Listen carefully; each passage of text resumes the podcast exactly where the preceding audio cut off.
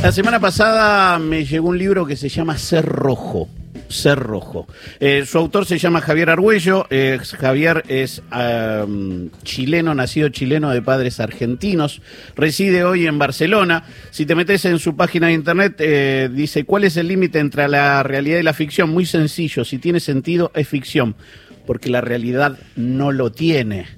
El libro es un libro muy interesante que habla de los papás de Javier, si son de verdad y si son ellos, su militancia comunista, su tiempo en el Chile de Allende y su salida del Chile de Allende para venir a la Argentina y su vuelta al Chile de Allende y su viaje a Rusia, una Rusia este, después de la caída del muro. Está del otro lado Javier Argüello, al cual le decimos buen día, Horacio Marmurek, Carlos Ulanowski, la mesa de ahí vamos desde Radio Nacional. ¿Cómo estás? ¿Qué tal? Buenos días. Muchísimas gracias por, por invitarme. No, por favor. Bueno, veo que mucho Barcelona, pero seguís sosteniendo un, un acento, este, por lo menos latino, digámosle. Sí, sí, sí. sí. Sudamericano. No, cuesta que te vaya, la verdad. Sí, Bueno, eh, Ser Rojo es un libro que, eh, vuelvo a preguntar sobre, sobre esto, tiene que ver con vos, tiene que ver con tu historia, pero también tiene que ver con un momento de, del mundo. Sí, sí, claramente. Mira, hay una, una máxima de guionistas que dice, si quieres contar la historia del correo, cuenta la historia de una carta. un poco la, la, la, idea es un poco esta, ¿no? A partir de la historia de mis padres, que, que estuvieron muy muy estuvieron muy cerca de, de, de, estas ideologías y de muchos momentos de la historia que tenían que ver con ellas, la idea es un poco, partiendo de la historia en particular de estas dos personas, hacer, hacer el salto a la historia general de la segunda mitad del siglo XX y con, qué fue un poco de este, este sueño de izquierdas, ¿no? Y en qué quedó. Eh, para quienes vayan a encontrar ahí la, la, historia de tus padres, es muy interesante ambas. Eh, tu mamá muy relacionada con cierta mirada cultural de, de, de la Argentina del 50-60 y tu papá, un tipo que, que, que eh, nada, eh, vivía en un pueblito de dos cuadras.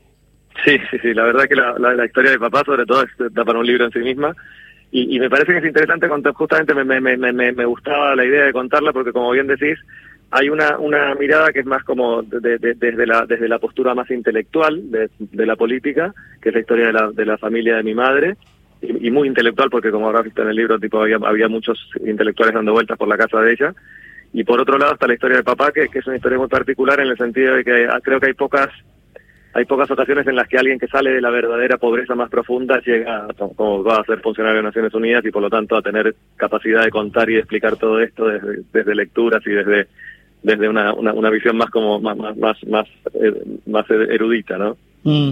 Eh, el libro Cerrojo que escribió Javier Argüello también es un libro sobre las ideas que cruzaron el siglo XX y que hoy se debaten alrededor de, de, de tirarle comunista a cualquiera, vos estás en España y es un lugar donde se tensiona mucho eso, y vos vas como abandonado el, abandonando el concepto de relato o de biografía y entras, si se quiere, en el ensayo y planteas algo de qué es bueno para la gente, qué es bueno para nosotros y qué sistema nos funciona, y no tanto el comunismo o el capitalismo la, la, la historia, un poco la, el, recorrido de mis padres fue lo, que lo que me llevó un poco a esta conclusión. Un poco el libro se basa en, una lar, en largas entrevistas que le hice a los dos, les hice a ambos, y, y, y en lecturas y reflexiones sobre el tema. Y básicamente la, la postura de ellos, que es un poco la que la que transmite el libro, es que en el fondo no se trata de izquierdas ni de, ni de derechas, se trata de que el ser humano todavía no aprendió a, privilegiar el bien común por sobre el interés individual y que mientras eso no ocurra no va a funcionar ni el capitalismo ni el socialismo ni, y que si eso ocurre es probable que funcionen tanto el capitalismo como el socialismo. Digamos que, la clave no está tanto en qué sistema elegimos sino en, cómo somos nosotros por dentro y si somos capaces de cambiar. Eh, Javier eh, buen día cómo estás eh, no, quería preguntarte esto, si no, no, sé si tus padres viven y si tuvieron la oportunidad de leer el libro y si tuvieron esa oportunidad, ¿qué es lo que dijeron? Sí, sí, ¿qué tal? Buenos días a todos también. Eh, sí, sí, viven los dos, papá tiene 90 años y mamá 83, están la verdad que fantásticamente bien, por suerte los dos, tanto de, salud como de, como de mente. Y mira, hace, hace 10 días atrás fue la presentación del libro acá en Argentina, estuvimos hablando con Leila Guerrero y, y estuvieron esos presentes ahí y la verdad que sí, lo, yo lo que hice fue antes de publicarlo, eh, dárselos a ambos para que ellos tuvieran tipo derecho a, a veto y, y, sacaran todo lo que lo que no quisieran decir. No, no, no quisieron sacar nada, la verdad. Aceptaron, lo aceptaron tal cual como estaba. Y, creo que estamos muy de acuerdo los tres en, un poco esa conclusión que les contaba recién, un poco que, es la conclusión de la historia de ellos, pero que yo a la que yo adhiero también perfectamente, que me parece que estamos en un momento muy de, de enfrentar ideologías, bueno, de enfrentar todo, ¿no? Estamos, estamos muy, muy, muy gustosamente enfrentándonos en cualquier terreno que se nos presente, como buscando al enemigo, buscando al culpable, queriendo estar en el bando correcto, acusando al otro de tener la culpa de todo, y que me parece que, que, que, que, es parte de, de, solucionar eso el, tema que nos toca hoy en día, ¿no? De salir de, de quién tiene la culpa a empezar a mirar un poco para adentro y decir, a ver, este mundo lo hicimos entre todos, a ver cómo hacemos para que para que no se extinga, que, que, digamos, estamos en un momento en el que en el que eh, esta, esta noticia que, que no es nueva, digamos, eh, nos está, se nos está volviendo muy urgente, digamos, o hacemos, o hacemos algo para cambiar el, el, rumbo o, nos damos contra la pared fuerte, digamos. Eh, Javier, te llevo al, a un tema actual, que es el tema del Mundial. Tenés varias pertenencias, Chile, Argentina, ahora vivís en Barcelona. Eh, ¿Estás siguiendo el Mundial y a, qué, a cuál de esos equipos seguís? Bueno, Chile no está, por ahí... ahí es donde sacaban las dudas mías. Bueno, en el Mundial yo, yo me siento me siento profundamente argentino y aparte justamente el, fútbol es en donde en donde donde queda todo muy claro, ¿no? En donde si había alguna duda todo se aclara. Y nada, estoy ahí tremendamente histérico como todo el mundo siguiendo siguiendo el, el, avance de la selección. No te voy a preguntar por las cábalas, sí te voy a preguntar por algo muy interesante en el libro digo, en el libro hay varios lugares y varios tiempos, ¿no? Eh, la historia de tus padres, una historia tuya que me hace acordar a, cierto momento de, una novela de, de Carrer, la, novela rusa, porque tenés tus anécdotas en esa Rusia post, eh, caída del muro, pero, pero me interesa mucho lo que fue vivir en la dictadura de Pinochet. Pues lo tenías claro, digo, tu familia tenía claro, porque tu papá en el libro lo contás, llevaba gente a las embajadas tratando de salvarlos de la dictadura de Pinochet. Y ustedes se fueron y tuvieron que volver. Y el volver fue conceder eh, que, era el mejor lugar que podían estar en un lugar eh, hostil. Sí, eso tiene que haber sido tremendo para ellos. Yo, yo era muy chiquito cuando yo nací en el 72, en el 73 yo tenía un año y medio cuando nos tuvimos que ir de Chile porque papá estaba trabajando en Flaxo, que fue fue declarado nido de comunistas por el gobierno de Pinochet, entonces había que irse de ahí. Sin embargo, como, tenía una patente que parecía que era diplomática, en realidad no era, era de organismo internacional, eh, aprovechó los primeros días, las primeras semanas, de hecho, con esa, que, él podía circular con ese con el, con el coche, de sacar a todos los que pudo las embajadas y bueno, la verdad que correr una, serie de, riesgos por los cuales también le, le pregunto en, y que aparece un poco la, en la novela, ¿no? Y después, claro, efectivamente, cuando nos fuimos volvimos a Argentina, pero en Argentina se empezó a complicar bastante la cuestión también y papá era del Partido Comunista en Argentina, entonces era más, más peligroso todavía. Y fue un momento en el que lo contrataron de Naciones Unidas en Chile, lo cual le daba inmunidad diplomática. Entonces la idea fue, bueno, nos vamos a Chile y ahí vemos cómo sigue.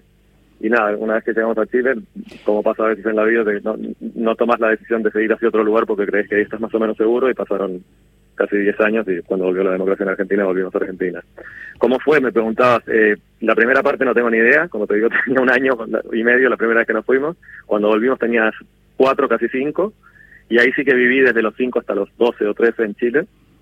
Y fue, fue bueno, como, como, como para cualquiera vivir en, una, en un país en dictadura, ¿no? Nosotros teníamos este pequeño privilegio que, como te digo, al final no era tal, porque teníamos inmunidad diplomática a partir del trabajo de papá, pero a un muy amigo de papá también que trabajaba en Naciones Unidas, Carmelo Soria, lo, terminaron matando con, con, inmunidad diplomática y todo, con lo cual no era tan, tan seguro como creíamos. Mm. Javier Argüello eh, acaba de sacar eh, Ser Rojo, una historia de una familia con mucha historia. Quiero eh, leerlo, quiero leerlo. Extraordinario, búsquelo y te, te felicito. Y lo último, ¿te sentís parte de algún lugar? Porque sos argentino, sos chileno, eh, vivís en España y es como en, estado de tránsito permanente hay veces. Sí, sí, la verdad que sí. Mira, es, complicado cuando cuando uno no puede dar una respuesta. Eh, ¿De dónde sos? Y cuando uno no puede dar una respuesta clara, siempre es más más complicado que si uno tiene la respuesta clara. A mí me da envidia un poco quien tiene la respuesta clara. Bueno, pero recién decías que en términos futbolísticos sos claramente argentino. Eso te iba a decir, no, no, yo no tengo ni la menor duda de que soy absolutamente argentino. Ahora, es cierto que mis recuerdos de infancia están repartidos por varios lugares, es cierto, entonces no, no, no, es, no es la A veces me pasa que mi mujer es chilena y vivimos en Barcelona hace, yo hace veintipico de años, decía un poco menos. Y a veces cuando uno piensa en volver, que cuando sos inmigrante siempre pensás en si vas a volver, decís volver a dónde.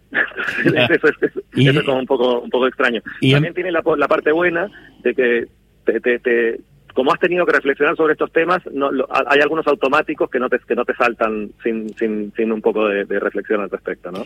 Y eso siempre, siempre está bien. Javier, ¿y en Barcelona sos hincha del Barça? Era hasta que se fue Messi. Ok, era, era fanático de Messi. Era, hincha de Messi, me di cuenta, y sobre todo como, como son, como, como, como hay, hay, hay bastante polémica respecto de cómo se fue, eh, me, me, digo, me, gustaría que fueran más agradecidos de lo que son en el Barça. y ahí como que deje de ser hincha del Barça. Nosotros somos agradecidos con este libro que acabas de publicar. Muchísimas gracias por este tiempo con Radio Nacional. Eh, felicitaciones y bueno, nada, nos vemos en el abrazo de, de algún gol argentino. Buenísimo, muchísimas gracias a ustedes. Por favor. Javier Arguello, autor de un libro que se llama Ser Rojo.